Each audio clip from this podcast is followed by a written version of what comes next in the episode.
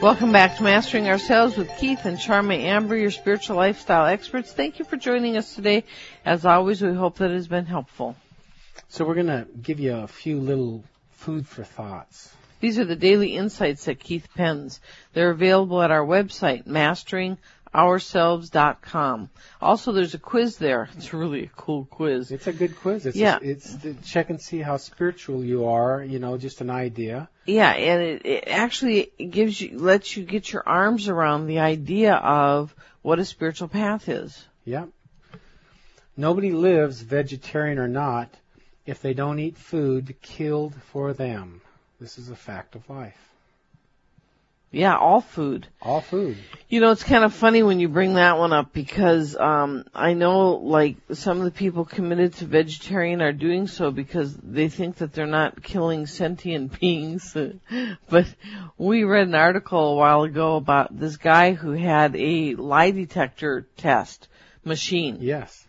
and for some other reason he was uh hooking up the plant to the lie detector machine to test something else but got blown away when um he realized that the plant was actually experiencing I know he he plugged it in and the plant was like out of water. And so he uh set it up on the machine and then poured water on it.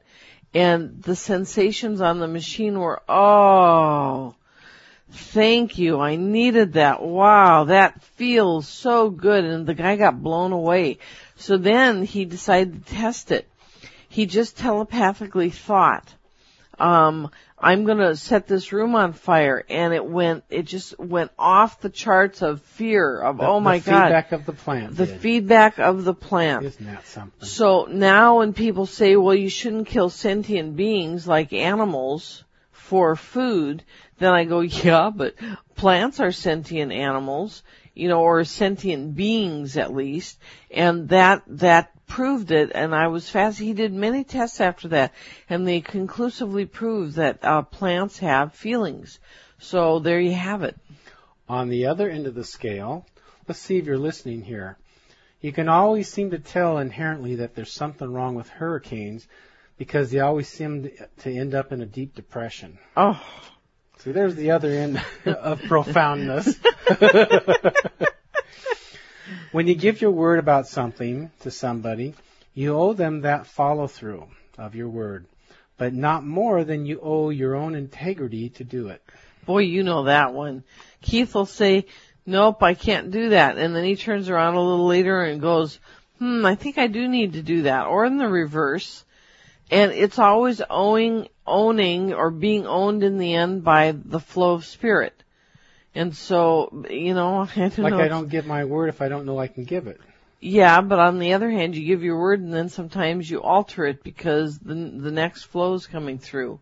You just gotta keep being as straight as you can. Let's see. What do you get when you exchange your freedom and desires for God's freeing desires for you? Your higher destiny and greatest fulfillment. I'll tell you, there's nothing more fulfilling than that either, and it looks different for everybody. Everybody has a different higher fulfillment, and you just gotta discover what yours is and follow it. If you want to go to masteringourselves.com, masteringourselves.com, you can check out the healings with Keith, check out the quiz. You don't have to take the whole thing, or you can, as you wish. There's also signing up for daily insights, which are really good. They're like one or three sentences. They don't take very long. You can get them for 60 days for free to check them out, and then there's a small fee to have them.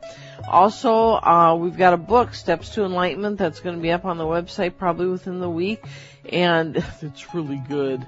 Talk about helping people live a spiritual lifestyle. That's exactly what the book. book. Yeah, it is a good book. Again, that's at masteringourselves.com. Go take the test there.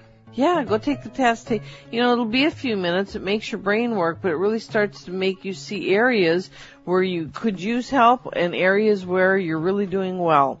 Now, come on. You can do it. Stretch into. The greater you. See you tomorrow.